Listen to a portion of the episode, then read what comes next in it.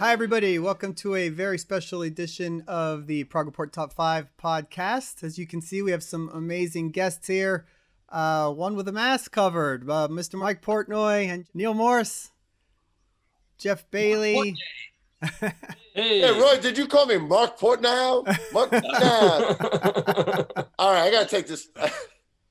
well, Beatles mask. On display is the Beatles mask. There you go. Yeah, that's pretty great. I told Mike I, I was I was asking my wife to look for a Beatles shirt. She couldn't find one. I said, "Come on, man, I gotta have something on. Mike's gonna be rigged up." We all have our uh, Beatles paraphernalia somewhere, Uh, and Mike's the Mike's the king of that. Yeah. But anyway, um, we thought that it would be a great time to do a Beatles top five. We've been trying to do something like this for a long time. We're all humongous Beatles fans, and uh, every prog fan loves the Beatles in some form or another. So uh, why not? We all have some downtime, staying home, uh, keeping away from the coronavirus. So uh, seemed like a good time.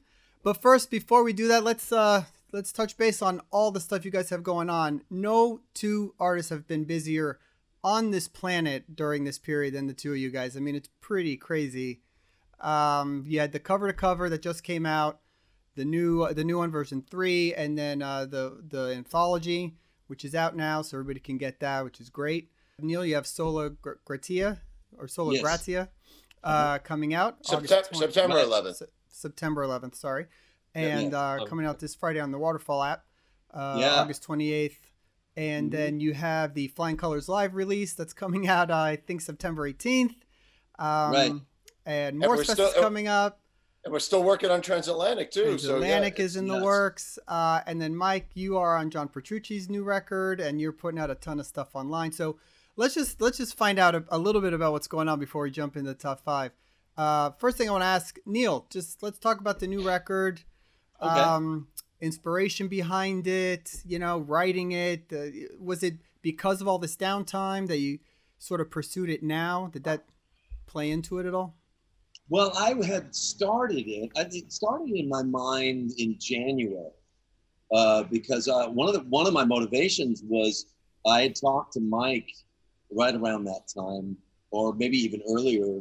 Michael remember, he'll remember the exact date that we spoke.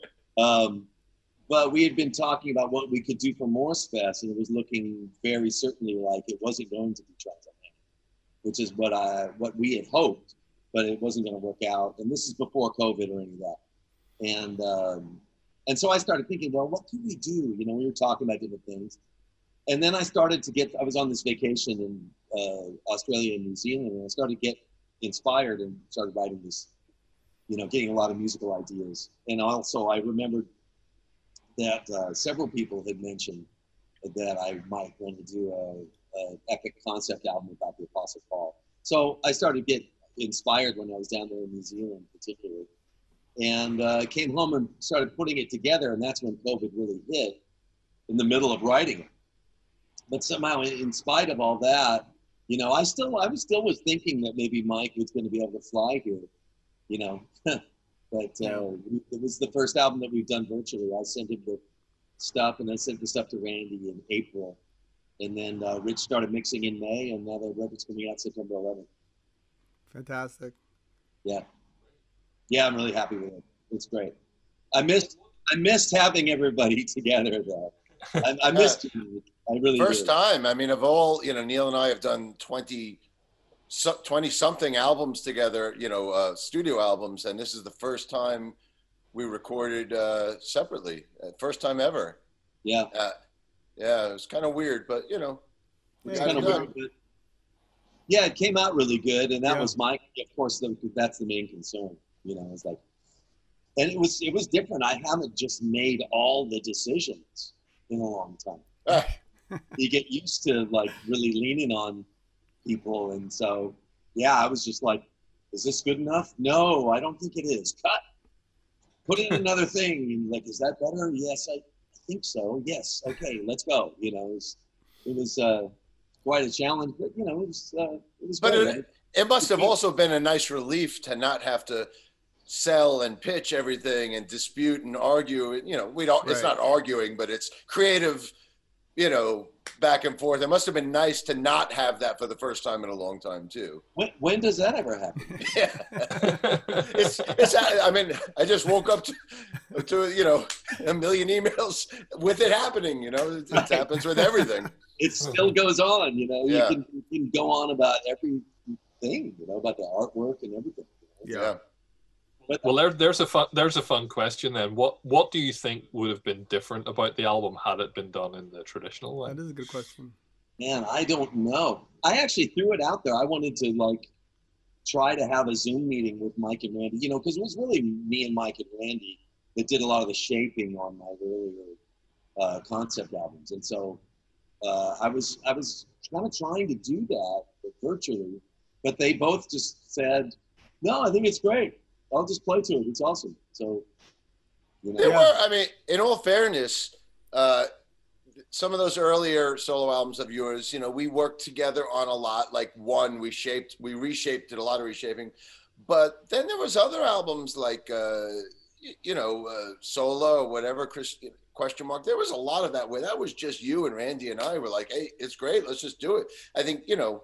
We would throw in our two cents here and there because we were in the room together. I think if we were doing this album at your place we inevitably would have probably talked about some stuff.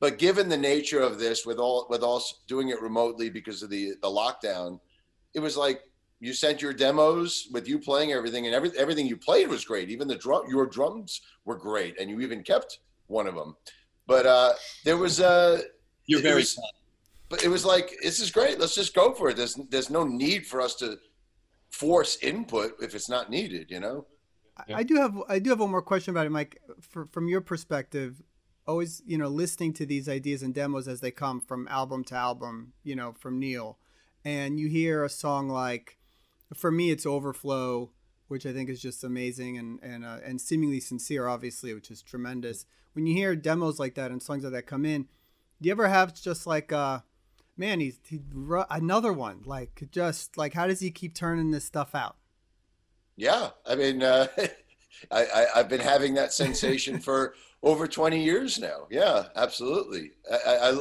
I'm Neal's biggest fan. Well, maybe you know, maybe tied with you guys, perhaps, but I'm definitely up there with you guys.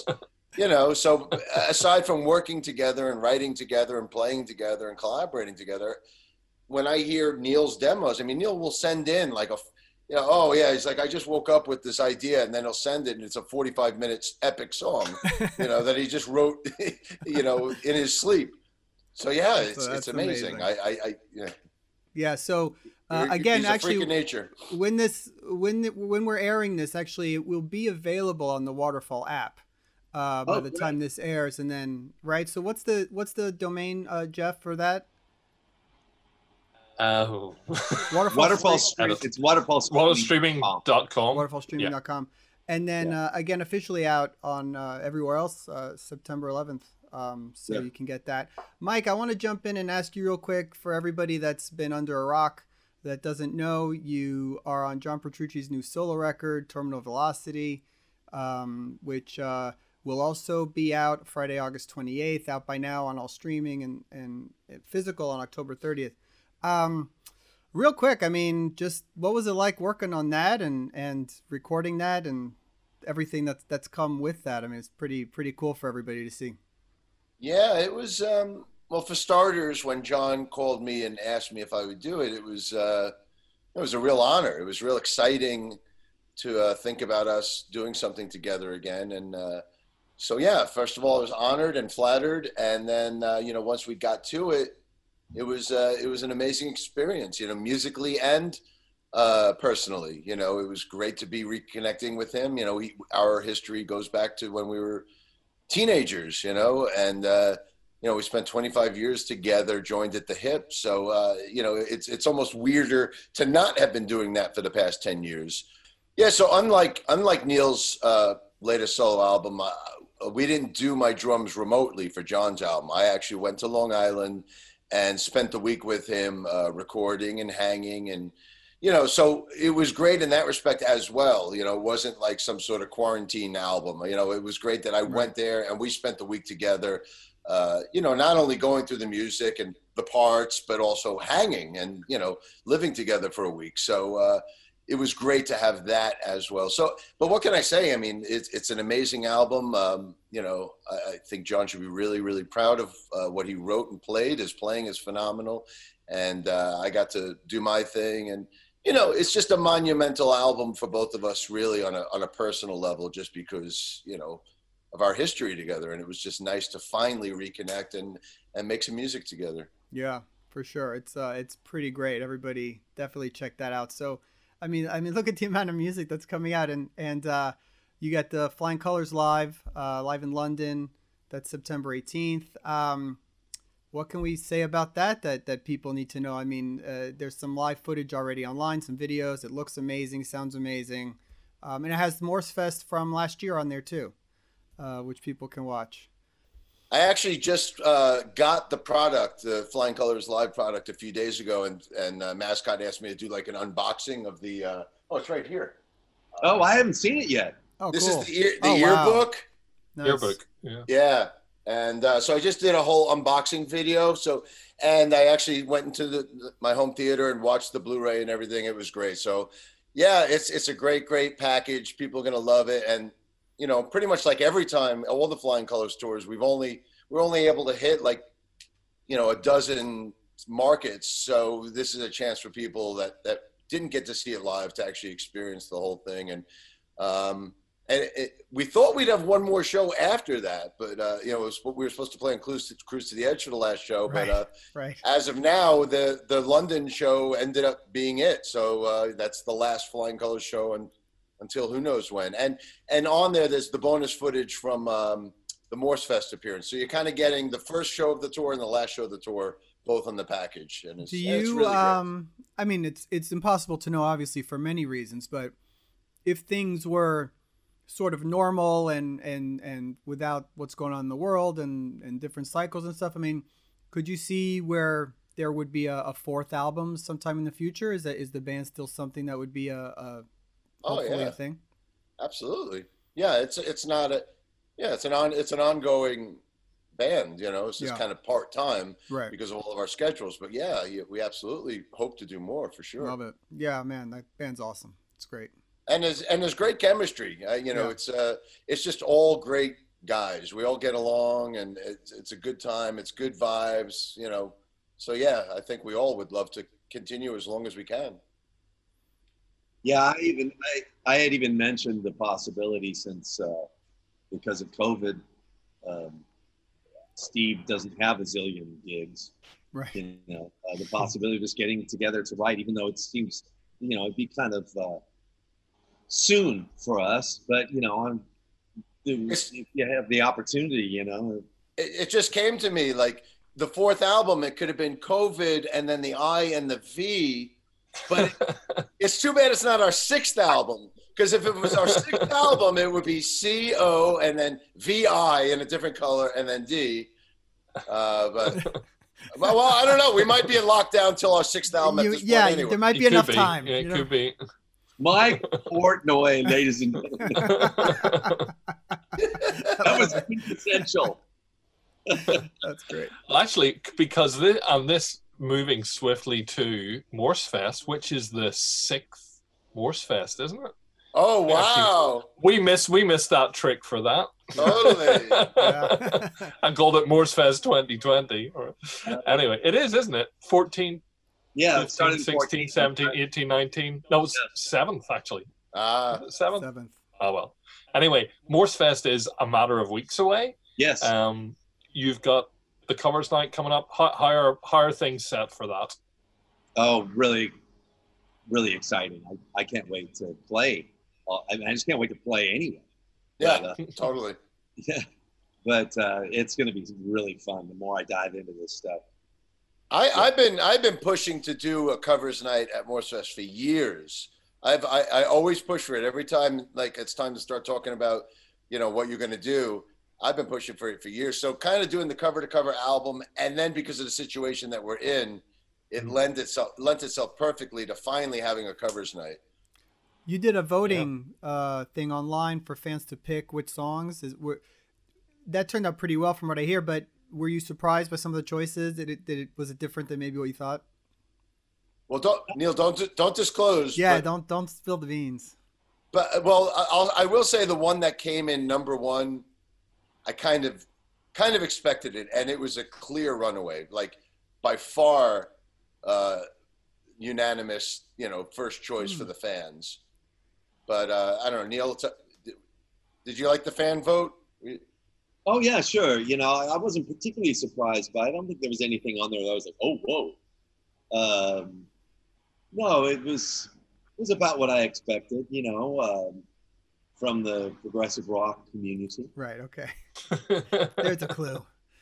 Um, and how uh, are people still able to? Uh, you know, I guess you, it's going to be online and streaming for people that can't make it. So is that still available and people can still purchase to to do to do that? Yeah, yeah, everything's still available. Even uh, in person, if you know uh, people feel brave enough to come, we've got a big space. We can social distance. We'll have masks and all that stuff. So come on, be a part. Hey, it's an opportunity if you're nearby. so that's uh, all available on uh, radiantrecords.com, nealmorse.com. Yeah, we have we have actually have special Morse Fest masks. Oh wow! Yeah, there you go. there you go. So, uh, I mean, a lot going on, and then I guess you guys will get a much deserved break after all of this stuff. I hope. yeah, right. Uh, and so, but let's go ahead and, and, and dive into this. Um, normally we play clips. No, we've never done it on video at top five, so this will be interesting. But Hmm. I normally we put in some music clips and stuff. Um we're gonna skip the clips for this, mostly because I don't want to get sued by the Beatles, and uh, and we everybody knows all the songs anyway. So Wait, I got- use yellow, use yellow matter custard.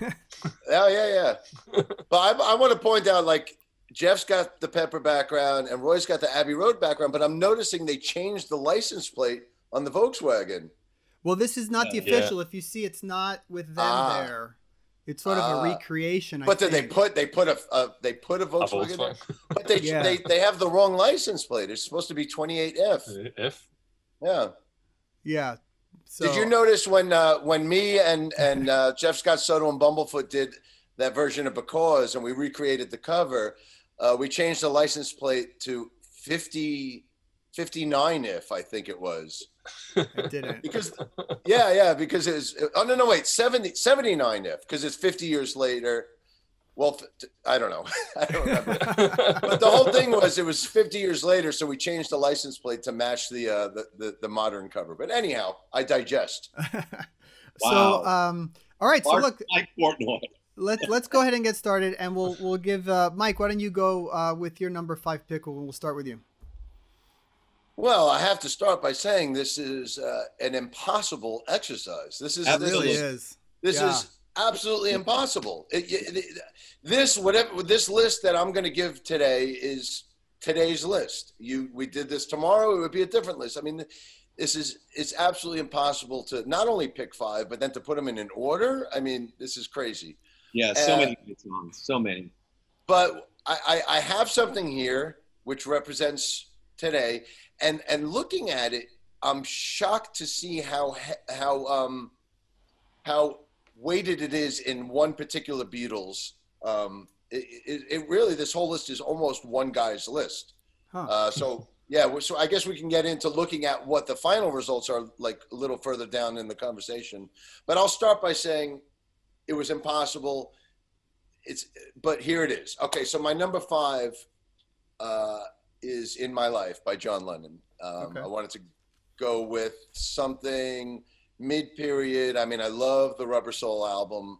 Uh, you know, I could have picked anything off of Rubber Soul, and there's so many great choices. But for some reason, in my life was the first time that John showed that introspective kind of poetic side, and it was coming out on Rubber Soul. You know, he also had Girl, um, uh, but then again, he had Run for Your Life as well. So who the hell knows? But Right. but in my in my he had in in my life and Run for Your Life on the same album but in my life to me was always just such a, a, a beautiful song it was actually one of the songs played at mine and marlene's uh, in our wedding video um, and I, I love the drumming i love ringo's groove there and the harpsichord flavors by from george martin so uh, you know that's one of 50 songs i could have picked but that just happens to be my number five at this moment Yeah, great song, and and Oh yeah. it could be on on any number of, of lists. It's it's an all time classic. Um, Can I comment? yeah, please. Yeah. Um, there's a couple of things that I think are amusing about what you just said. One of them is the, you know, Lennon had such a darkness to him, you know, like, and that's one of the things I really, I mean, it sounds weird to say, but I, that really adds such an interesting flavor to the song. Like you mentioned the song Girl, you know, the last verse is so creepy. Will she understand it when he's dead? You're like, like, oh God. And then run for your life because you're going to be dead. I'm going to kill you. You know, um, and then in my life is so nice. But you know, as, as a married man for many years, it strikes me as amusing. I always say uh, to like, you know, I, we were listening to that recently. I think with my daughter, and it was like, but of, and I'm like, but of all the lovers he's had, he ah. likes you best. right. But of all these lovers, you know, if you listen to the music, they're very honest. You know, Well, some, Earlier, something in the way she moves attracts me like no other lover. Like I've got so many. yeah, and this was also the same album where he wrote Norwegian Wood, which is about an affair he had with the, you know. So yeah, but I, I love I love that dichotomy of John. I mean, you know, you listen to like the Plastic Ono Band or the Imagine albums, you have stuff like Mother and Love, oh my love for the first time, and then you have like Give Me Some Truth and How Do You Sleep, and then and then hmm. and God, you know, like I, you know, God is a concept that which we measure our by which we measure our pain. So he was so he could be so jaded and cynical and dark, but he could also be he's the same guy that wrote Give Peace a Chance and Imagine, you know. yeah. Right, sure. And one thing about the girl, I I, I didn't realize this till recently. He wrote Girl, you know, in his twenties, and then on his last album, Double Fantasy, he wrote Woman, you know, Oh, yeah, and it sure, was yeah. it, it's it, it's pretty amazing that you know think about his songs girl woman love mother god you know like he, he just covered it all really Yeah, yeah. I, but what a thing! And speaking of that song, "Girl," I mean, who would ever? If somebody came to you and said, "Okay, here's the chorus of this song," "Girl, girl,"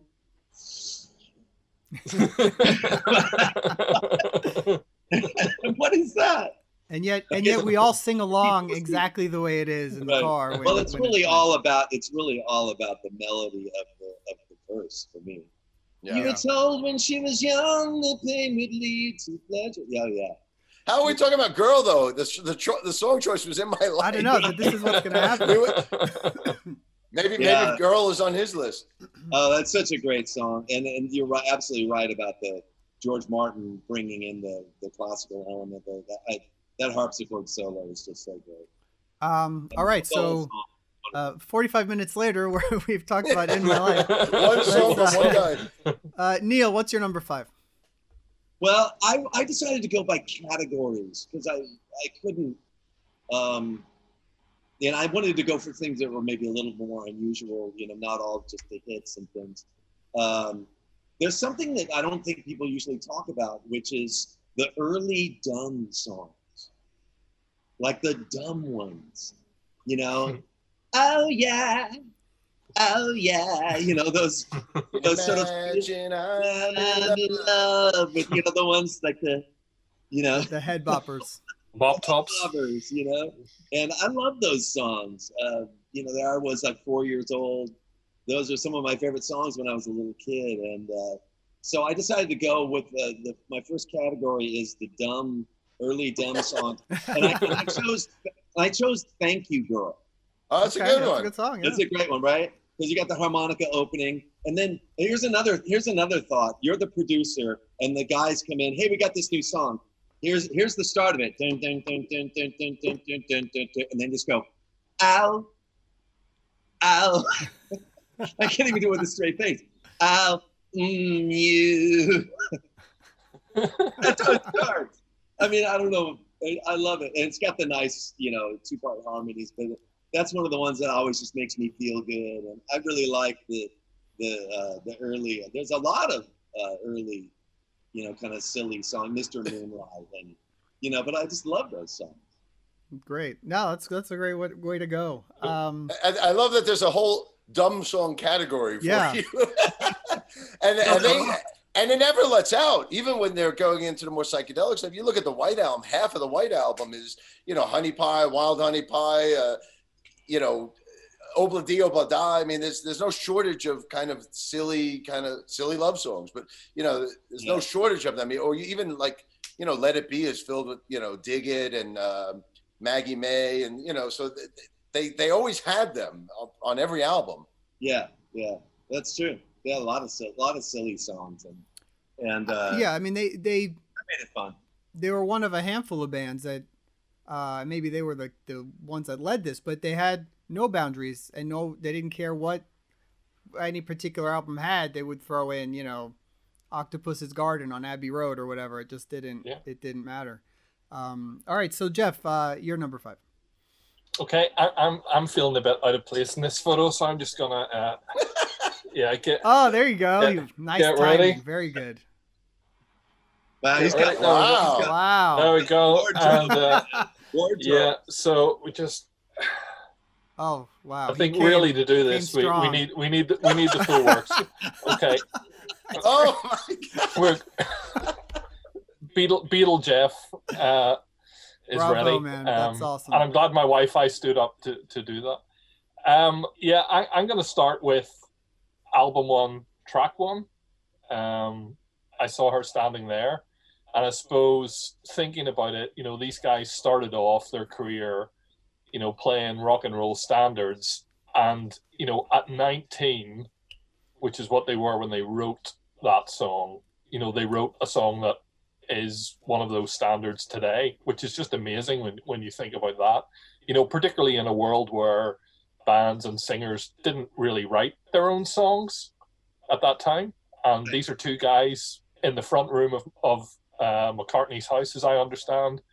One's left handed, one's right handed. They're sitting like a mirror image of each other, and they come up with, um, you know, with this uh, with this brilliant song that's just a classic and you know they tell the story of it that you know um mccartney had written i think she was just 17 never been a beauty queen and he and lennon went oh i don't like that yeah, you know what what can we make it you know she was just 17 you know what i mean. Well what what what does it mean? But everybody knew what it meant.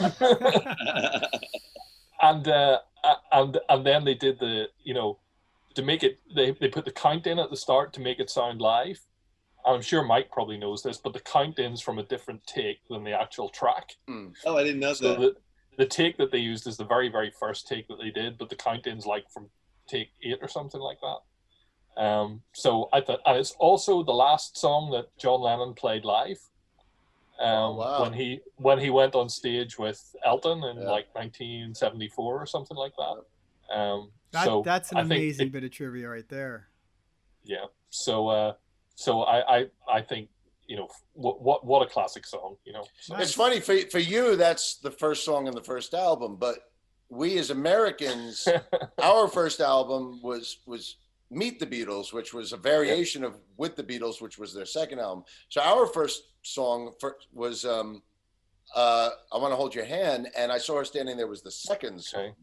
Yeah, Okay. And then uh, and then for a lot of us too, the, With the Beatles was. Uh, you know it, the, the chronology the chronology is is different for so many people through the world but it's kind of be re, been rewritten now in the digital age i think the the uk versions are now the you know the, the ultimate ones that everyone refers to Yeah.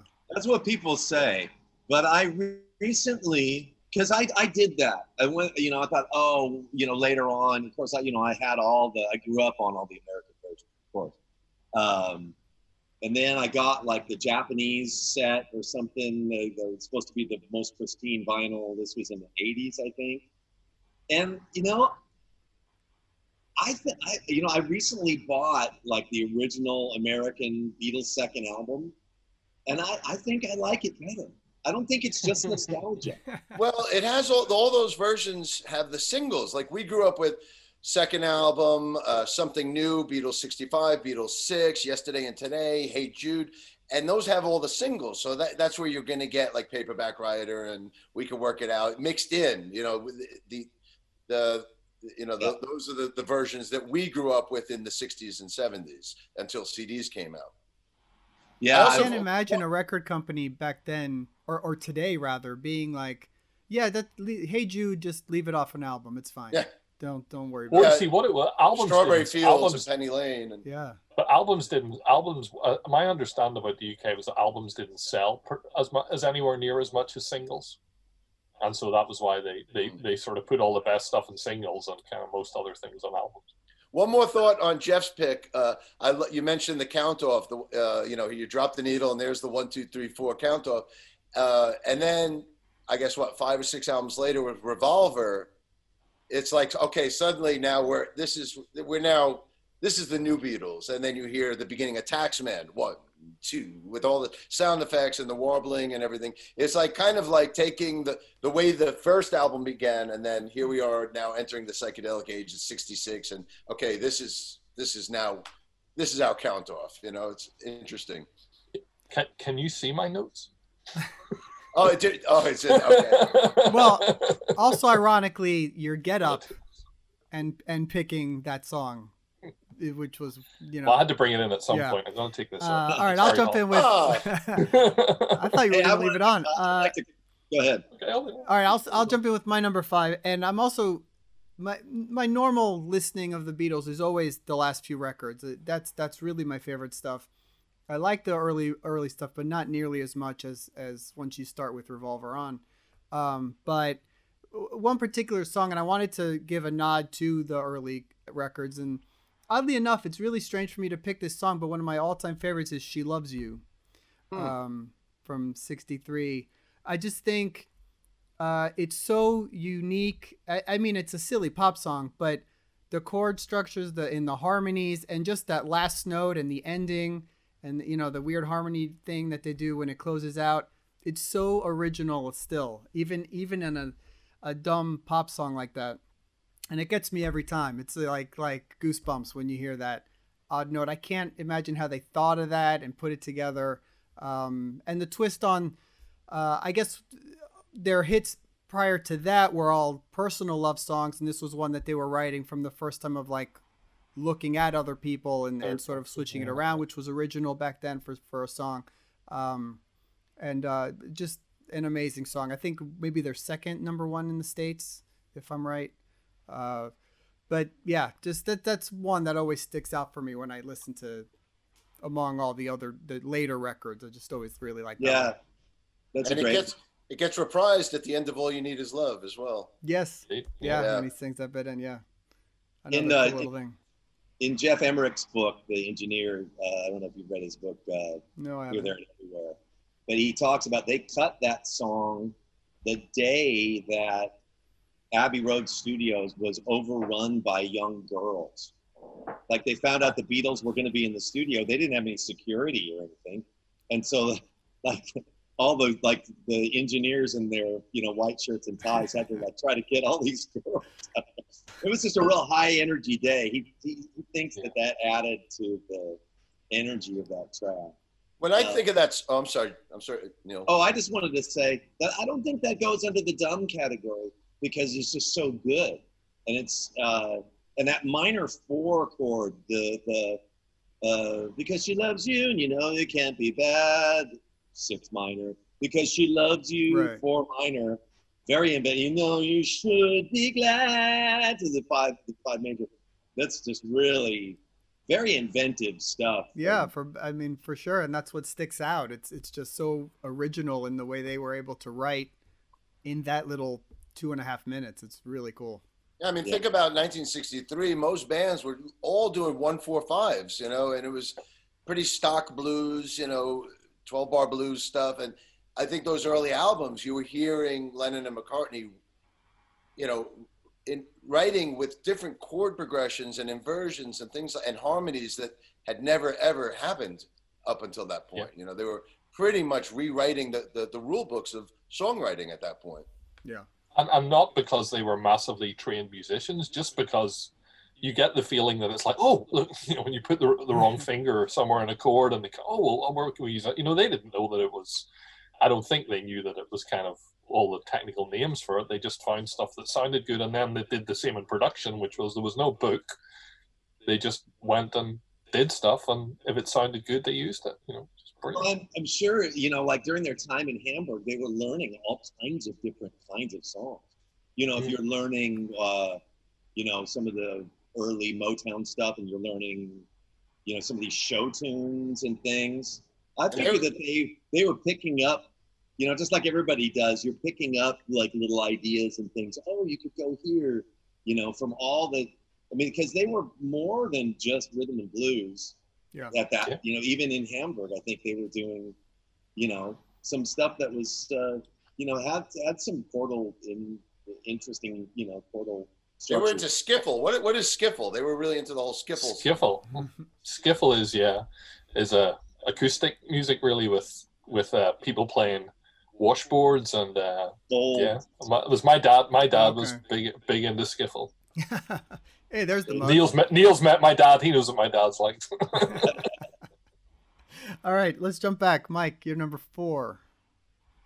Oh, once again, this is an impossible thing, but um, I'm going with another John song for my number four, and it's the Tender John again. Uh, Dear Prudence, I think it's um, just just such a beautiful, beautifully written song. Second song on the White Album.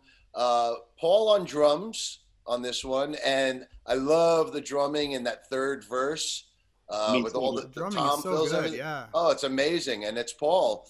But yeah, but, you know, I just love this song. I, um, it was one of the ones that was written in India when they were there, and I think it was written for uh, Mia Farrow's sister.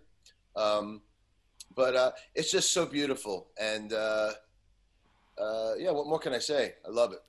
The bass playing on that song to me Oh, is yeah, just yeah, yeah. as good as he ever did. The second, anything. the second verse, dum, dum, bum, boom, doo. Yeah, it's just so cool. yeah I mean, to Yeah. me, that's that is them almost doing like a prog song. Really, I mean, the the different parts in that song and the, the guitar the guitar lick that George is doing, and it's just awesome. One of my favorites. it's an interesting idea to to fade it in and fade it out also you know kind of Mm. drifts in and then i love the way they hit that chord and they put the Echoplex all over it I think, won't you come out to play play play ding which is the solo guitar and Yeah, it just kind of fades out you know it's totally cool it reminds me of uh john's famous saying like do you think Ringo's the best drummer in the world? I don't even think he's the best drummer in the Beatles. I think that I think that's an an apocryphal one, but um, but what Mike, what as a drummer, what I mean, Ringo's obviously a big one of your influences, but there is this thing about oh, Ringo's not a very good drummer. What's the what's the what's the comment to that from a from a drummer? No, no. I mean, I can go on all day about Ringo. First of all, uh, there's so many levels to why he was so great and so important. First of all, he was such a, an important character. Yeah, up until that point, there was never a drummer that had gotten like the spotlight like he did. The Beatles Yeah. came out, and it was like four Elvises, you know, and and suddenly hmm. now the drummer was just as known or popular as any of the guys in the band. But that aside, his drumming, I mean, it's so tasty, and it's not necessarily what he played; it's what he didn't play. Like you know, I mentioned in my life earlier that that drum boom, ka-dum, I mean, or Ticket to Ride, or Penny Lane. I mean, this minimal drumming, but it was so perfect. But he also he played with power. You know, you just mentioned "She Loves You." Uh, I remember seeing the footage of them playing like on their first U.S. tour, at, like Washington D.C. with this the, the riser spinning around, and that riser is shaking. He is he's really rocking out. And then there's songs like um, like "She's a Woman" where he's doing da da da da da da da da da da. You know, he's got that shuffle going with his right hand. So I give him a lot of credit. And then also he's a lefty drummer, so a lot of his fill he played. He was a lefty drummer playing a righty kit. So a lot of his fills were um, sticked backwards, which was very unique. So when you listen to like the fills and like A Day in the Life or some of the stuff on Abbey Road, I mean, it was just very unique and tasty. Tasty. But the fact of the matter is, he was the first guy that was doing any of this stuff. You know, uh, no other drummers had this kind of personality in the in their drumming uh, at, up until that point. So I give him all the credit in the world for uh, not only being one of the most influential drummers, but being technically a great drummer. He really is. He was at, for those times. Nobody played drums like that. And then, sure enough, then came the Keith Moons and the Ginger Bakers and the Mitch Mitchells. But Ringo was really the first drum star in, in rock. You know, you had Buddy Rich and Gene Krupa before that, but in terms of rock and roll, Ringo was the first drum hero. Well, and and he he had songwriting influence on on the songs. His drums are parts. They weren't Yeah, just absolutely. in the background. They're significant to how you remember the song, and that is that was rare for Yeah. for what someone could do. So I I think he's amazing. Yeah. Um, Neal, Peace you're and number love. you're number Peace four. And love. Ooh, my number four. What category is this one? Well, this this category is going. I, you got to go for early pop. You know, uh, and there's some again, like Mike said, it's impossible. There's some. I mean, I went. I was on that cruise in Australia, and they had they had uh, the Australian Beatles uh, for one of the shows, and they did. And I realized they did a whole hour show with everybody singing along, and they only went up to like 1965. You know, I mean, there's so many great early songs, but I had to go with Eight Days a Week. I was I was looking for one that had the Killer Bridge. You know, they have that period in their early pop where they're just the middle eights are just so great, and the songs are great too. But I just love those two part vocal middle eights that Mike and I have talked about a lot of different times. Like, Totally. uh, I'm a loser has a great one. Uh, No Maybe- reply. no reply, baby's in black, all these different ones. The middle eights with the the two part. Oh, this, this from- this boy, the middle eight of this boy. oh yeah, that's great. Oh. But I particularly like the middle eights where they do these interesting harmony splits. You know, they'll go from a you know third to a fourth to a fifth, and you know it's uh, that that's what I really loved about the harmonies thing, and I love the way that works out in the bridge, particularly of eight days a week. But uh, that that's a one that's one that I think just has uh, great energy and it's kind of a quintessential Beatles song. Yeah, I love the opening, and uh, and McCartney was opening his shows a, a couple years back with that. He stuck that in as the opening song, which is which is a, a great way to kick it off. Um, nice, good choice. Uh, all right, Geoff, you're four. Okay, number four, back to John. Um, and yeah, I, I've chosen Help. Um, lots, so much you could say about it. Um, but but a, a song where, you know, it's a song of desperation. And I think he originally wrote it as a slow song, but they said, no, you speed it up. So you've got this great kind of poppy beat with someone saying, you know, help, you know, I need somebody, not just anybody. Uh, you know, a, a cry, you know, a real cry for help, probably from them at the time where they were at this incredible, unprecedented level of attention and all that kind of stuff that probably hadn't happened for music stars before, and these were still relatively young guys. Um, and there's so much love about it. There's actually no bridge in in this one. There's no turnaround. There's no middle eight. There's no anything like that. It's just you know chorus at the end. And the other the other thing that when I was listening through songs and thinking of you know quirky things, it's very unusual for the backing vocal line to become Mm. before the main line. And there's that little Right. thing, you know. I love then, that. You know, when, Now, when you need these days are gone.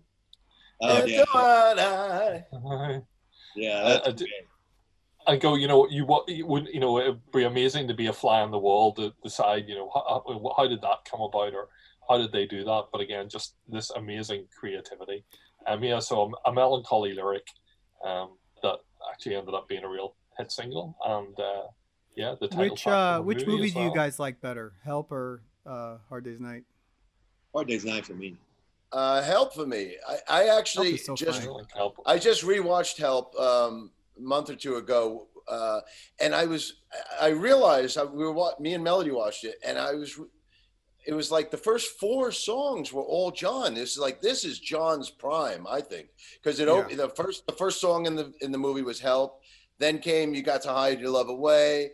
You're gonna lose that girl. Ticket to Ride. I mean, John was firing on all cylinders during that period, and it wasn't until uh, you know jo- uh, George had I Need You and Paul had um, uh, the night before.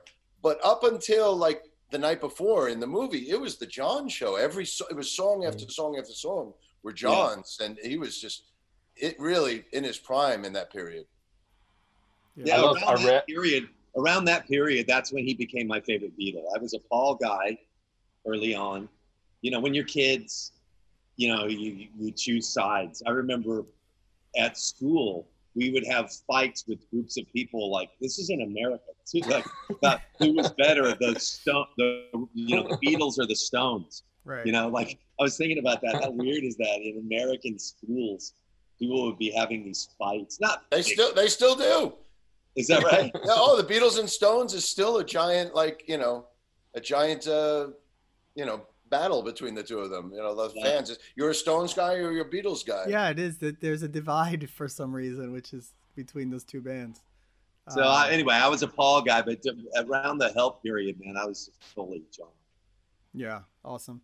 Okay, I'll jump in. Uh, so my number four, um, yeah, I'm gonna jump a lot. Uh, 67, Sergeant Pepper. I'm gonna go with the title, the title track, Sergeant Pepper's Lonely Hearts Club Band, which you know, kudos Geoff on the uh, on the garb.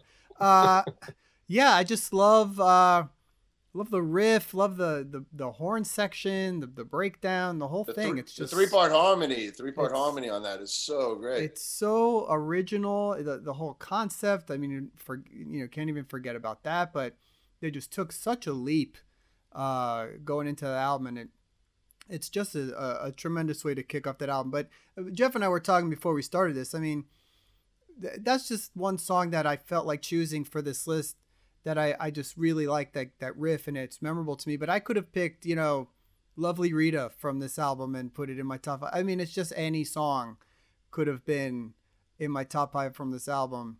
Except And, within uh, you and without you. But, Eh, Eh, yeah, yeah, you're probably right. That is a skipper for me. I'm sorry to say, yeah. but I love. um, Uh, well, I love the love version of that, where it combines "Within Without You" and "Tomorrow Never Knows." That's Yeah. that version is actually really, really cool. yeah, yeah. Actually, the love, uh, love, uh, the whole thing is just really cool way to listen to it.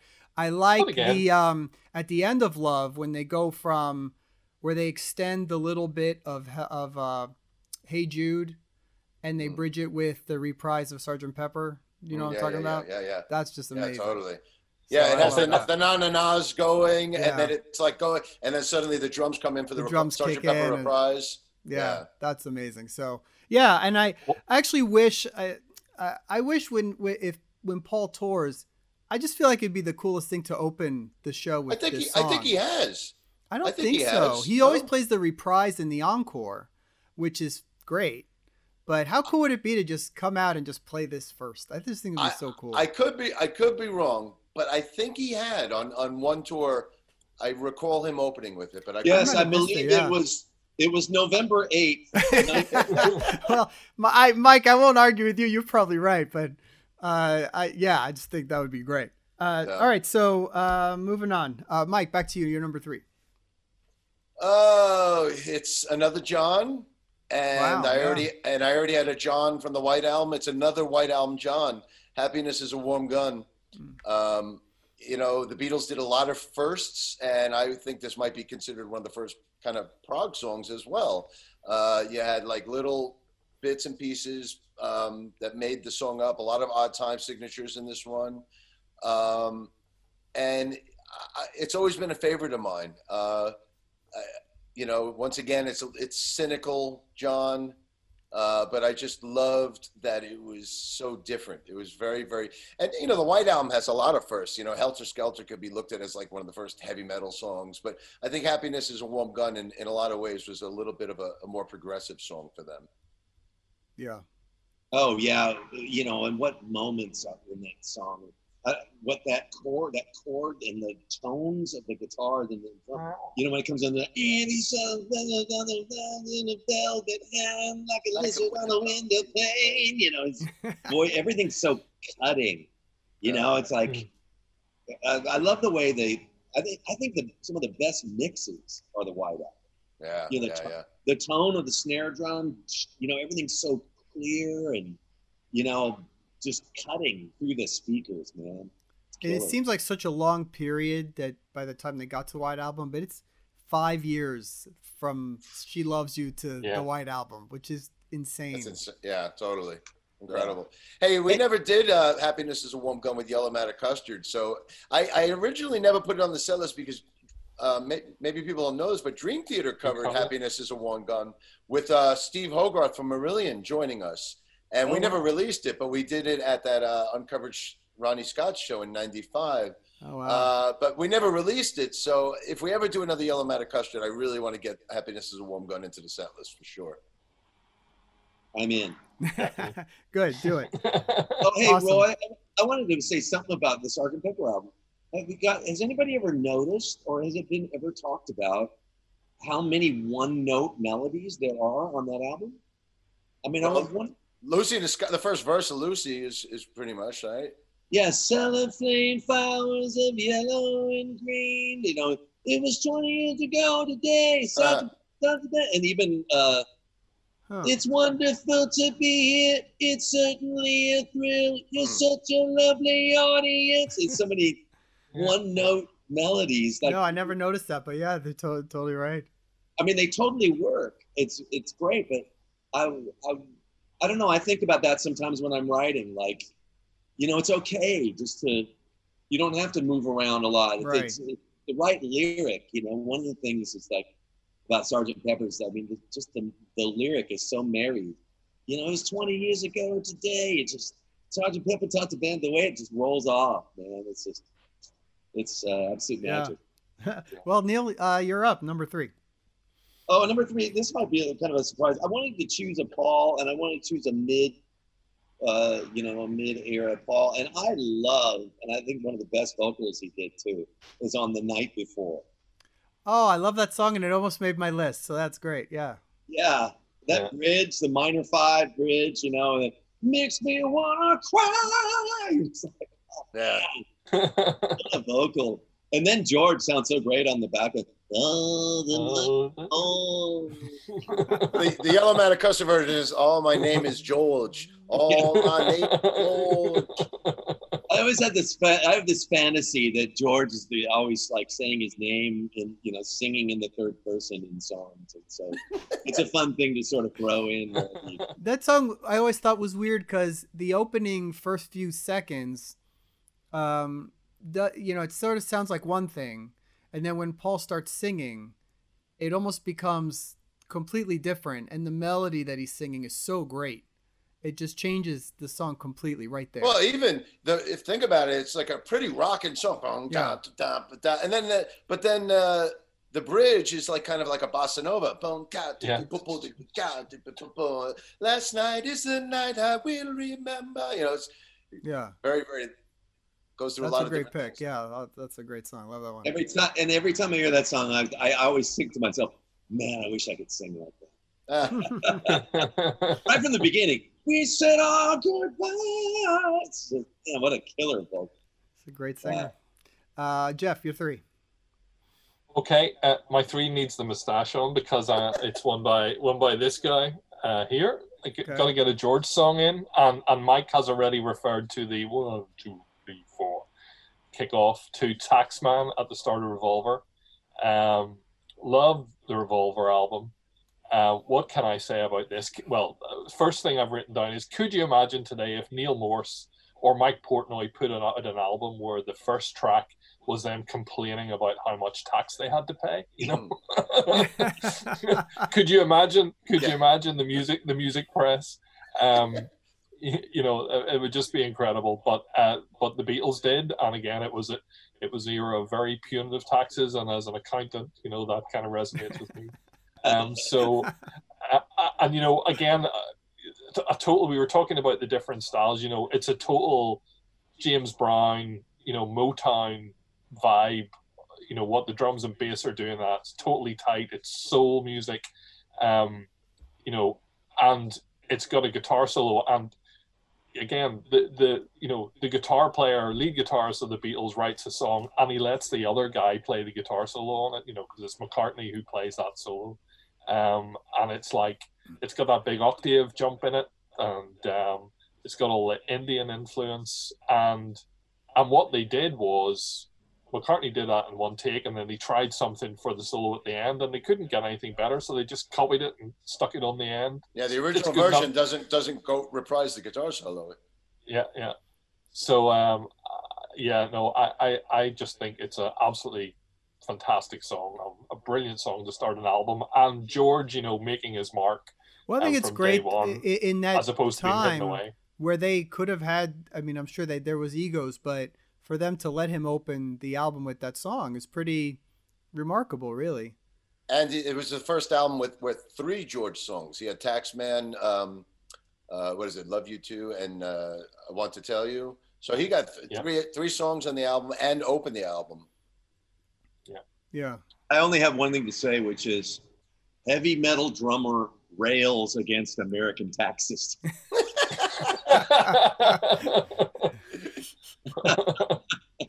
Yeah. yeah. That's there would be a headline for sure. And Mike would say, I'm off social media. That's it. Uh, uh, okay, I'll jump in. Uh, Mike, you referred to this one for a second. Uh, I'm gonna go with the White Album and Helter Skelter. Um, a great metal song, as metal as this band ever got, and uh, really early influence on metal. I mean, this song rocks, and it and um, how cool. I mean, McCartney basically just wrote this to prove he could, right? I mean, that was sort of he heard a Who it was- song and said, "Oh, I can do that," and then. I mean that's yeah, just, Townshend said that that I could see for miles. Townshend was bragging that it was like the heaviest, most gnarly song ever, and then Paul wrote this apparently Yeah. in, in response to that.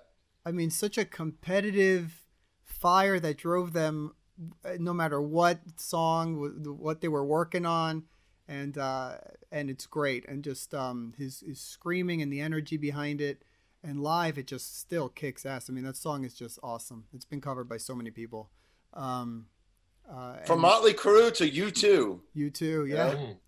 and uh, yeah, just a tremendous favorite. That I always felt like I, I love the White Album, and it's it's maybe in my top two Beatles albums, but I always felt like they could have just that song itself is missing from disc one for me, fr- from you know from the first album. Uh, it, it would it works there, and then that thing would be just perfect because that's the one song I really really love on the second on the second LP. No, it's funny that you you think of it in terms of sides, or di- do you think of it in terms of CDs? Because I mean, I think of it in terms of Now, sides. To me, the yeah, White Album now, is four yeah. four albums. No, really. now it's sort of in my head as you know, disc one, disc two. But yeah, right. Yeah. From a songwriting perspective, I often think about what it would be like if you heard somebody bring this, you know, if somebody brought the song to a session with a band. And I, and I, I think it's great that I love songs that have like one line or one phrase choruses. You know, it's really hard to do.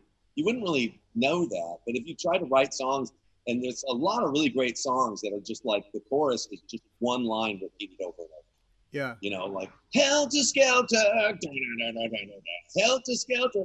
But then it comes to the end three times, helter skelter, and just yeah, right. I might, as a producer, I might have thought, hey, you, you know, you want to add? you want to say say something at else? Maybe mix it up. and what about in that very first ver- I, I don't know forgive me because i'm not as musical as some of you guys but that first verse where he kind of goes tell me tell me tell me come on tell me the answer which is totally you know not you would expect it not to go on that extra time you know they go you know what I, I always wonder you know was that just like a mistake that they left in or did he intend to do that or you know it's I don't know. It lots of sounds things like, like, uh, that that makes it natural to me there. Yeah, I don't know. I think they were just letting loose, right? It's got to be that he was just singing it and it just works. Yeah. In his, in his little Richard kind of you know screaming way. I, I find it uh, interesting the the end fade the way because they already did it with Sergeant Pep uh, with um, Strawberry Fields. Strawberry Fields had a fade out and then a fade back in, Mm. and then here they are doing it again in Helter Skelter. Uh, kind of Paul's response, but the the mono version fades out and doesn't come back in. So the version that we know, you know, is the stereo version that where it comes out and comes back in, but the original mono version is really different. And it also it has the Hmm. rubber ducky in the middle of the mono version right before the Yep. guitar solo. So yeah, I, this is one of those songs where the mix is distinctively different between the, the mono and the stereo versions. I, I actually I think it's even a half step I think even the key is different on this between the mono and the stereo version. Really? Yeah. I didn't know that. Yeah, me neither. Again, what what what a you know, think of another band where there are books and websites about the differences between the mono and the stereo and the Capitol and the EMI. You know, like what other band in the world is that? You know, and we talked about the Beatles and the Stones. Nobody cares about that stuff for the Rolling Stones. Right. For pretty Sorry, much Rolling any other band, fans, really. Yeah.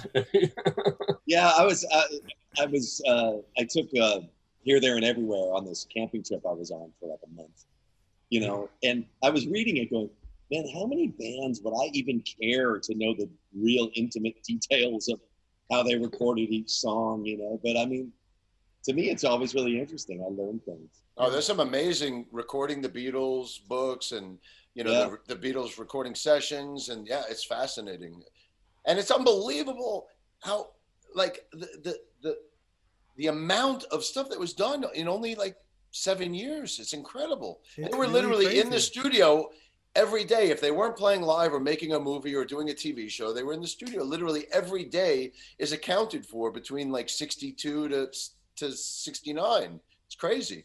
yeah. Fortunately, they Yeah. couldn't uh, after a while when they stopped touring, but that allowed for all of this stuff and the inventiveness, right? Had they been in today and being put on the road for 200 dates a year, you know, who knows?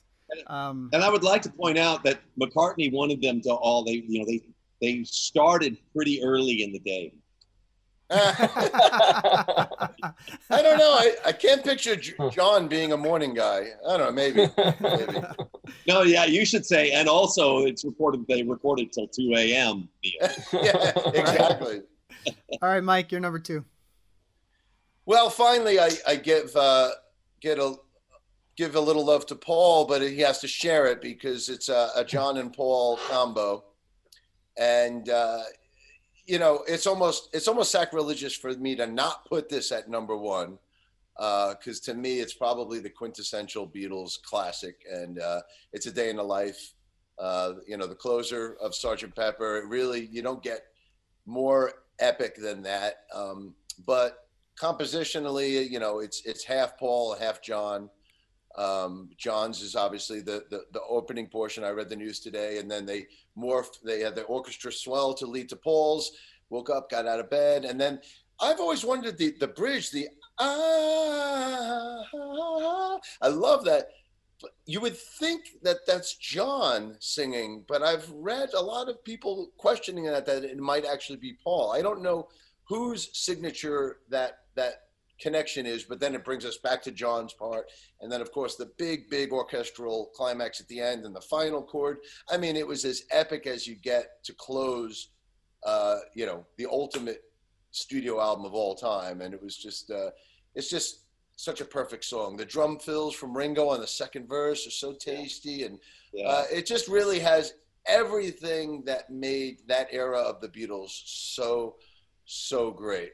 And uh, just to quickly say, I mean, looking at my list here, is I have all John so far in my life: Dear Prudence, Happiness, and Warm Gun, Yeah. Day in the Life. And this isn't like designed that way. I, I really don't want to take any credit away from, you know, the amazing songs that Paul and George contributed as well. And I, I, I almost feel guilty not having them on this list. But for some reason, when I made this list, I was just really go- and and it's crazy that I think some of John's greatest songs aren't even on this list. You know, Lucy in the Sky Wow. with Diamonds, Right. Being for the Benefit of Mr. Kite, uh, Strawberry Fields. You know, none of them are on my personal list yet so far. Um, Mr. Moonlight. Don't forget Mr. Moonlight.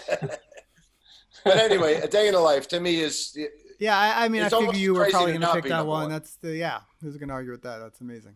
Um, and again, when you listen to the anthology version of that, and they like for the kind of the, the build up to the to the Paul bit, well, when they recorded it, they didn't have, they had no idea what they were going to do, so they just left a big blank space and had was it Mal Evans count the number of bars, Evans, yeah. and then they went away and went right, you know, what will we do here?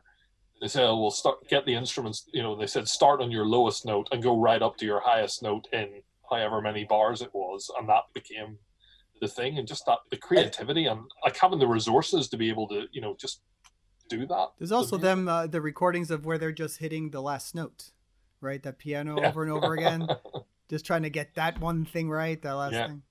That's funny. And it I was, did it was, I it was also genius that uh, Mal Evans is counting the bars, but then they, it ends with an alarm clock, which Yeah. leads perfectly into Paul's lyric, woke up, got out of bed. It was perfect. Yeah. Yeah. Well, that was an accident. Yeah, I think the alarm Oh, was- clock was placed there to, to, to mark the 24th, the 24th bar or whatever it was, you know? Yeah. Yeah. Really? That's right. Yeah. Wow. I never knew that. Hey, See, I'm learning more stuff today. I we're gotta get learning more stuff. Books. Yes. More books. Okay. All right. Uh, Neal, you're number two. Uh, yeah, these aren't really in order, by the way. I did. I wasn't thinking of it that way, but I, I thought I needed to put uh, this category is late single, and I thought as I thought about the late singles, which are all great. Um, I chose uh, the single of uh, Revolution. Uh, that version of Revolution is just like the man, the late Beatles high energy thing, and I love the message. You know, when you talk about destruction, don't you know you can count me out, man. You know, yeah, we want to change things. We don't want to like go around destroying stuff. That's not the way. And I'm just, I'm just into, I'm into the message, and I'm into that track. And uh, yeah, I just think the from beginning to end, it's just killer. That's an Also, anthem. I, I say a funny thing about Revolution. Um, I've probably heard that song maybe 5,000 times in my lifetime, maybe more. I don't know. It wasn't until about last year that I realized that opening guitar thing is actually in triplets. I always, the first 10,000 times I heard this song, thought it was, I thought it was 16th notes. I never realized it was. So it, it, was a, a weird, weird revelation I had recently where I, I actually felt the intro for what it was. Why? Maybe somebody knows, but why is that tone so weird and cool, and the scream so weird and cool? It sounds like it's like oh, they're overdriving the board or something. It's yeah. not I think normal. it is something like that. Yeah. It's not- Yeah. I think that's what it was. Yeah. It's not really. A, I mean, early days of distortion, right? I mean, they were just sort of.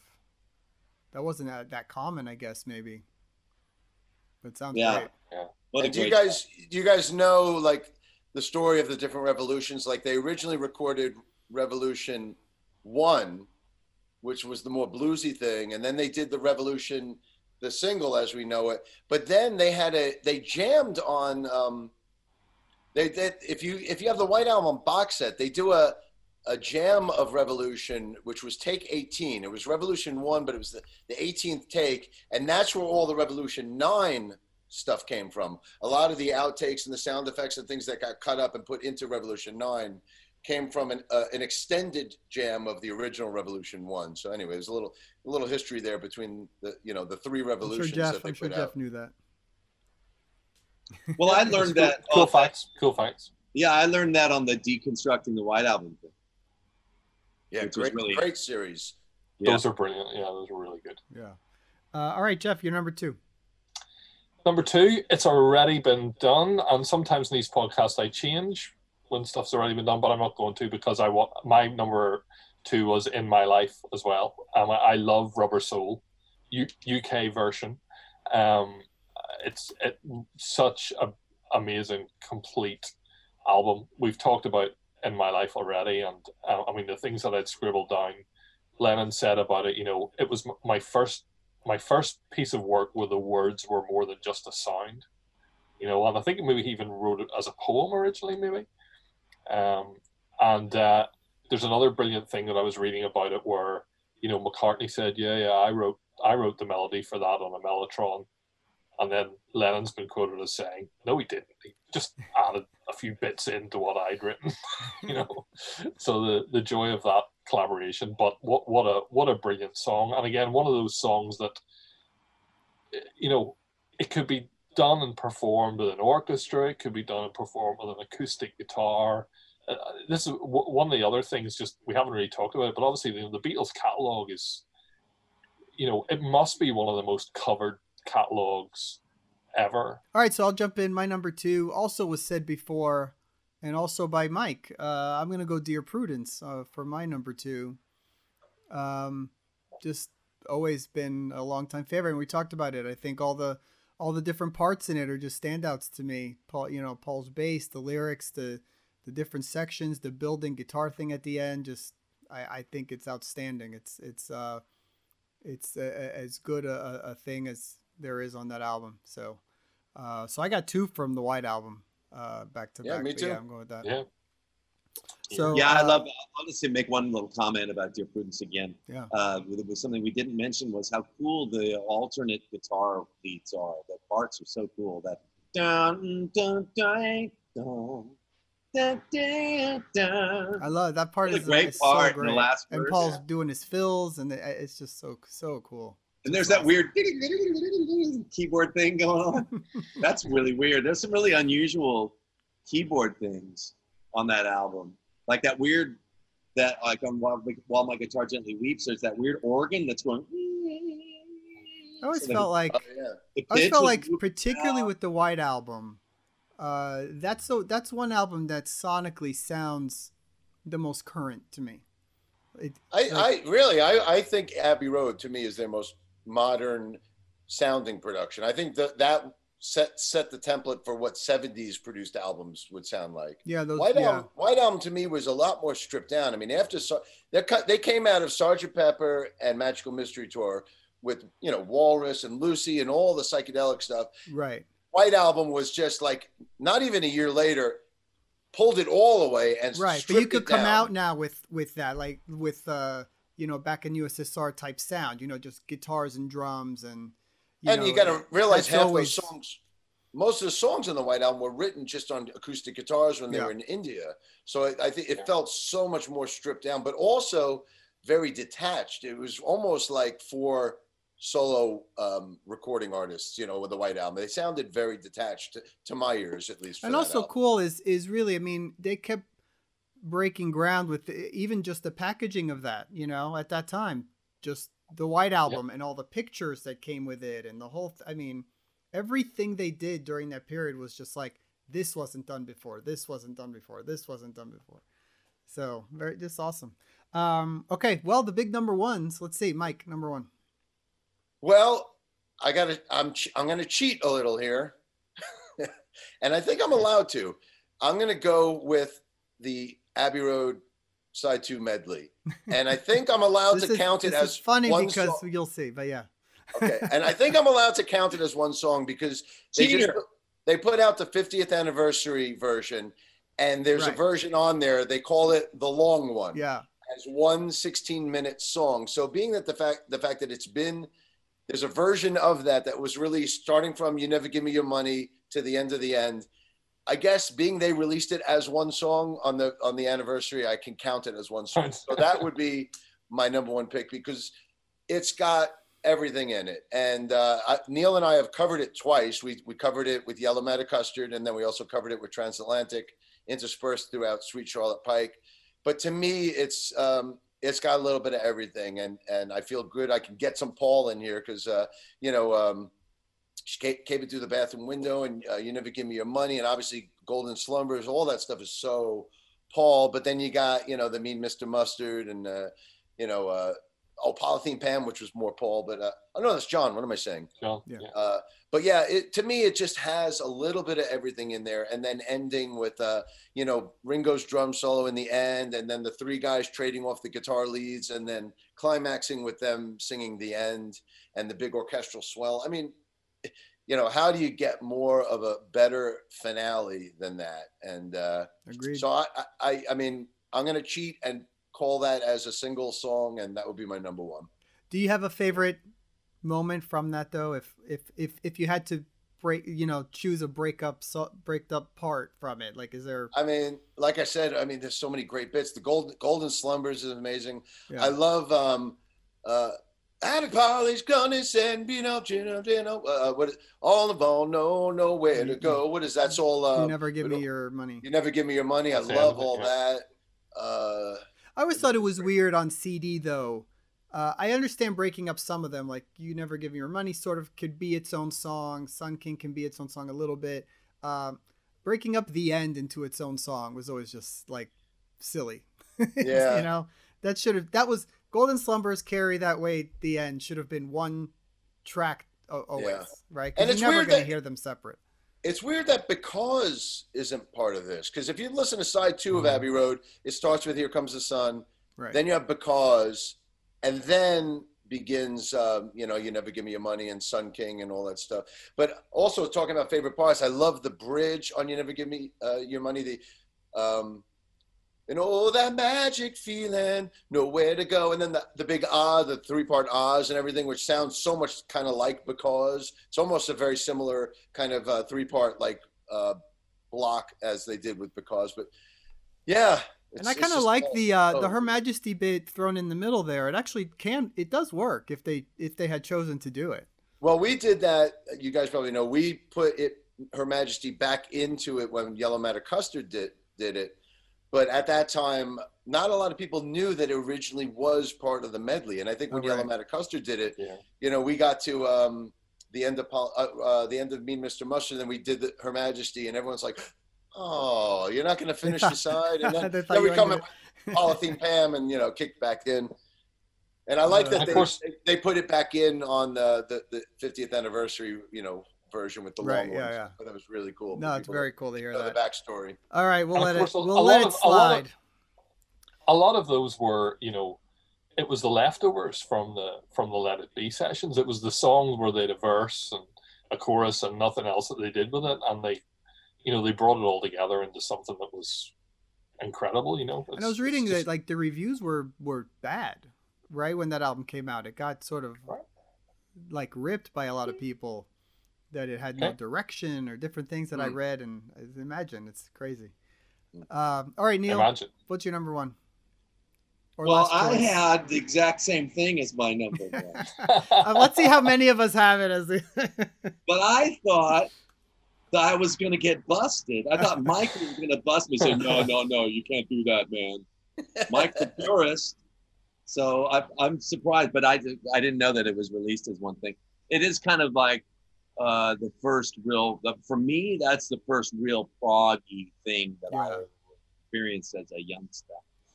And uh, so I always were like that. So I, I did not actually. I, I, I have sick inside of Abbey Road question mark, and because this is my category, late LP cut. Um, you know, the later period in LP cut. And I thought and thought about it, and I thought, you know, I need to pick Blackbird, something simple. You know, McCartney. I've played Blackbird so many times for my kids. My kids know how to play Black. Blackbird's been a real uh, part of my life, you know, in a special way. Yeah. I, I used to sing it to my kids when they were crying, and then I, I did it once. It worked once. I kept trying. So Blackbird's going to be your number one. well, I mean, I wasn't thinking of it in terms Right. of numbers, really. But uh, so I'll just I'll just leave it at that. I'll, I'll just leave it at Uh, that. I'll say an interesting thing about Blackbird. More, more a commentary on Paul. How many Beatles songs are just Paul? Like uh, Blackbird is just Paul. Yesterday is just Paul. Eleanor Rigby is just Paul. And I will. I will, yeah, exactly. So it's it's kind of amazing how many songs in, and yet it's it's um, credited to Lennon and McCartney. And I don't know if you guys know, but when he put out Wings Across uh, Wings Over America, yeah. he switched the credit because Blackbird and Yesterday are both on Wings Over America. He switched the credit to He's, McCartney. he's Lennon. done that on a lot of few, uh, subsequent live but uh, albums. but Yoko, Yeah. Yoko put the kibosh on it, yeah, and he had to change it back. yeah. And on, on the early albums, I saw her standing there was also credited as McCartney Lennon. If you look up that one, Really. Yeah, indeed. All right. Oh, Geoff, another are another interesting category. There's two other categories we could have done: animal songs and and girls' names. Think of all the girls' names: Rita, Martha, Lucy, Prudence, Michelle. Michelle. Michelle. Keep. I mean, there's probably a list of at least twenty or thirty songs. Rita, Yeah, it's amazing how many girl songs. Uh, P- Pam, Julia. Julia. Yeah. Julia. Yeah. That's funny. Uh, Geoff, all right, we're going three for three on this? Or? No, no, no, no, no, no, no. My my number one. I'm amazed nobody's mentioned it, but like everything, you know, so many choices. Um, it's going to be Strawberry Fields Forever. Again, uh, you know, a, a br- a brilliant story. Um, and you, you probably know the making of this, they had a whole number of different versions, um, and they he recorded it one way. He decided he didn't like it that way. They re-recorded it, but it was a slightly different key and it was a slightly different speed. But then they decided they liked the first half from one bit and the second half from another bit. They very speeded it and found that actually the tempo difference and the key difference exactly fitted. And um, you know, uh, production wise, it's it's it's brilliant. And you know, the Mellotron, you've got um, Harrison playing that the was it the Swarmandal I think it's called from they talk about it a lot in those uh, deconstructing videos. Um, and just you know the whole thing of the, the Liverpool theme um, the vision of a child you know someone who doesn't fit in um, and this kind of isolation within the theme of everything that was going on. Um, you know there's there's just so much um, you know a, a recorded masterpiece, really. Um, um, you know, uh, another groundbreaking none of you guys will disagree. Studio, studio achievement by them at that time. I mean, I mean that was really the first Pepper track. They, that was the first right, song they recorded during the Pepper sessions, and it really set the tone of what was to come.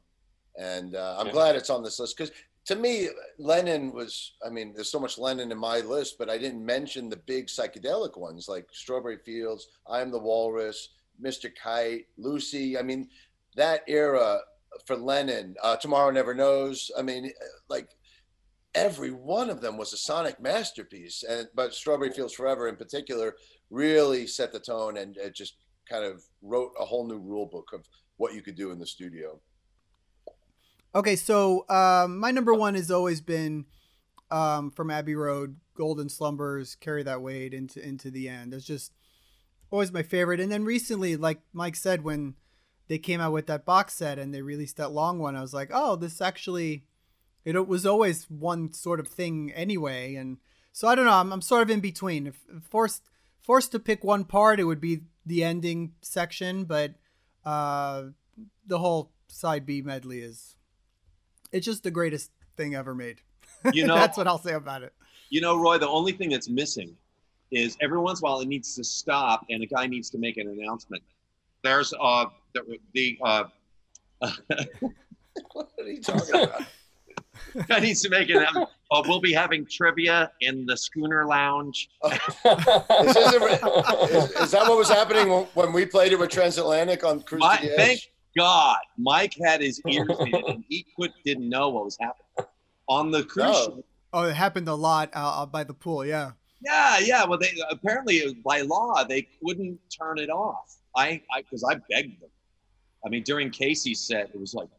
Oh, did you watch him in the morning? He did it in the morning where he did an acoustic yeah. thing, and yeah, it was, was in the there. middle of every song. There was some yeah. announcement. It was just You'd brutal. Be getting in the vibe, and then like, uh, if anybody ordered a double chubby chuck. so for forever that when you listen to the Abbey Road medley, you're going to now picture the Cruise to the Edge announcements. Yeah. Ruined it for so you. Glad. If you would have known, Mike, what was oh. happening, I think there would have been literal steam. I had no idea. I had no idea. But that was already tough enough when we were playing that set because that set started like an hour and a half late, as it was. And I know very well. Yeah. Lots of comical, lots of comical things happened. When, when you did the when you did the Abbey Road stuff with Transatlantic, blended in with Sweet Charlotte Pike. Didn't you also do a Mike did a Yoko Ono section in the middle, wasn't it? Yeah. Yeah. In the in the middle of that, right when you were doing the uh the Sweet Charlotte Pike thing, I was because it was running late, I had to go announce I think it was Riverside at the at the theater, which is all the way on the other side oh, bottom God, of right. the ship. So in the middle of it, I'm like, finish the finish the uh, summer, and I'm like, all right, I'll be right back. I ran I got up there and they're like, "Oh no, it's okay. You don't need to do it." I'm like, "Okay," and I, I ran back and I made it and I made it to the end of that song and then watched the rest of the thing. But that's my I mean, that's sure. my life on the ship because of introducing bands. It's like running like a madman back and forth. Me and Neal can relate because that's what we're usually doing with the performances as well. Yeah. But uh, for people that I mean, people probably know that Sweet Charlotte Pike. The reason we intertwined it with Transatlantic because Sweet Charlotte Pike was kind of written in the same way that they did side two of Abbey Road. We had a lot of bits and pieces, and we decided, you know, let's do an Abbey Road and let's, you know, kind of make one piece out of all these little pieces. And then even the song title, um, Charlotte Pike, was the name of the street where the studio we recorded the Transatlantic uh, Bridge Across Forever Ah, album okay. on. So Right. at, you could actually, this, if you're driving uh, throughout Franklin, Tennessee, you could see the Charlotte Pike exit. But Mhm. that's how we got the name Sweet Charlotte Pike. It was kind of even, uh, you know, a tribute to the Abbey Road uh, side too. Well, I'll I'll, t- I'll tell you a story that Mike probably doesn't know. That is the very the very first time, the very first words, Mike, that you spoke to me, were related to Abbey Road. Huh. Um, I it, which was on the day of the transatlantic, the world tour in Shepherd's Bush, and I was meeting Neal, and I walked past you, and you just point. I was wearing an Abbey Road shirt, and you pointed at my shirt and went, "It's very interesting. You should be wearing that shirt." And then kept walking. and and I said to Neal later on, "Oh, Mike walked past me and he just stopped and pointed at my shirt and said it's very interesting. You should be wearing that shirt." And walked on. And do you remember why it was very interesting? I was wearing that shirt. You- Was this on the Whirlwind tour or this? Or the Whirlwind tour, yeah, yeah, the Okay, so Whirlwind if, tour. if it would have been the Bridge Across Forever tour, that would have made sense because we were doing it during Sweet Charlotte Pike. But I, I don't know why I would have said that during Whirlwind. I think I think Neal said Neal said I think you said to me Neal that you had hoped on that day in London to get to Abbey Road to to kind of recreate the cover for the live album, Ah, ah, ah. but but ran out of time. so Um, there you go. Makes sense. yeah, I didn't remember that. Yeah. Well, guys, that's listen. funny. This was uh, Hey, I this need, was a I lot need of to clar- fun. I need to clarify something because it's going to make me nuts if I don't correct it. I, Okay. ta- I mentioned Helter Skelter being a half step out earlier on the mono version. I think I'm wrong. I think it was Don't Pass Me By. So I just wanted to get that out there for the purists that are going to blast me in the comments. Well, comments. so the, the, the person that just typed that under in the comments is now erasing. I can, I can see the headlines, Mike. Heavy metal drummer rails against Beatles. so-called Be- so-called Beatles expert, Right. Self-proclaimed. And I, I assume everybody out there has seen mine and Neal's na- Beatles name that tune together. But if Yes. you haven't, you got to look that up on YouTube. Well, Please the don't. one you did with Melody too, which was a, a man. I can't Oh, I believe was, I was good trying she to forget on that, one. Melody killed, me. Killed She wiped the floor with me. yeah, what in the world? Yeah. that was unexpected. It was. The Portnoy synapses. See, it's not that you don't know the song. It's just that the the time from the thought to the mouth. That's the name of the game. That's the name of the game. Man, yeah. melody. Whoa. I want a rematch. Guys, thank you so much. This was always fun. It's always great to talk to you and and and laugh, and especially to do uh, the Beatles thing. I mean, I this is awesome. This is so much fun. Thank you. yeah, a lot of fun, man. and thank and you. Geoff, you, Hey. you too, man. Geoff, you too. But I, I, I gotta say, I feel really, really like George was completely It- underrepresented. Yeah, I know. Well, We no, had Taxman. I mean, Taxman. we Taxman, but Right. what about what about something? What about While My Guitar Gently Weeps? It's, it's almost. It's it's it's it's it's impo- impossible to do this list without like leaving out so many classics. I'm Well, sorry, made fun of George. He's with us in spirit. we love George. We love we love Ringo. Uh, yeah, who knows? I mean, like we, we could do this ten different times and come up with ten different lists. And Yeah, yeah, Um, sure. We could have a like favorite song of you know each guy. right, no Yeah. categories maybe. That sometimes we. Do, you know what? We could have done the four of us each picking one one member. That would have been another way to do it. Now that Well, the solo it. albums. I mean, I just listened to Tim Heidecker, uh, favorite comedian of mine, just did you know a podcast going through each album, and then did the solo years as well. I was honored to be able to do one of them with him, but uh, they also did the solo years. It was a great, great listen. So if you're a Beatles fan out there, definitely worth checking out. It, it's been keeping me company during the quarantine. But yeah, the, there's so much great Beatles conversations out there, and I'm just glad we we were able to have one here with with ourselves as well. Yeah. All right, guys. Well, c- congrats on all the records. Don't forget, you have Sola Gratia coming out. Um, the Mike Portnoy with uh, John Petrucci coming out. You got Flying Colors Live, Morsefest, cover to cover is has been out, and you know six more albums before December probably on the way. All right, so good night, everybody. We'll see you later. Right. Good night, guys. Now it's Peace time to say good night. Goodbye. Peace Peace and love. Peace and love. Peace and love.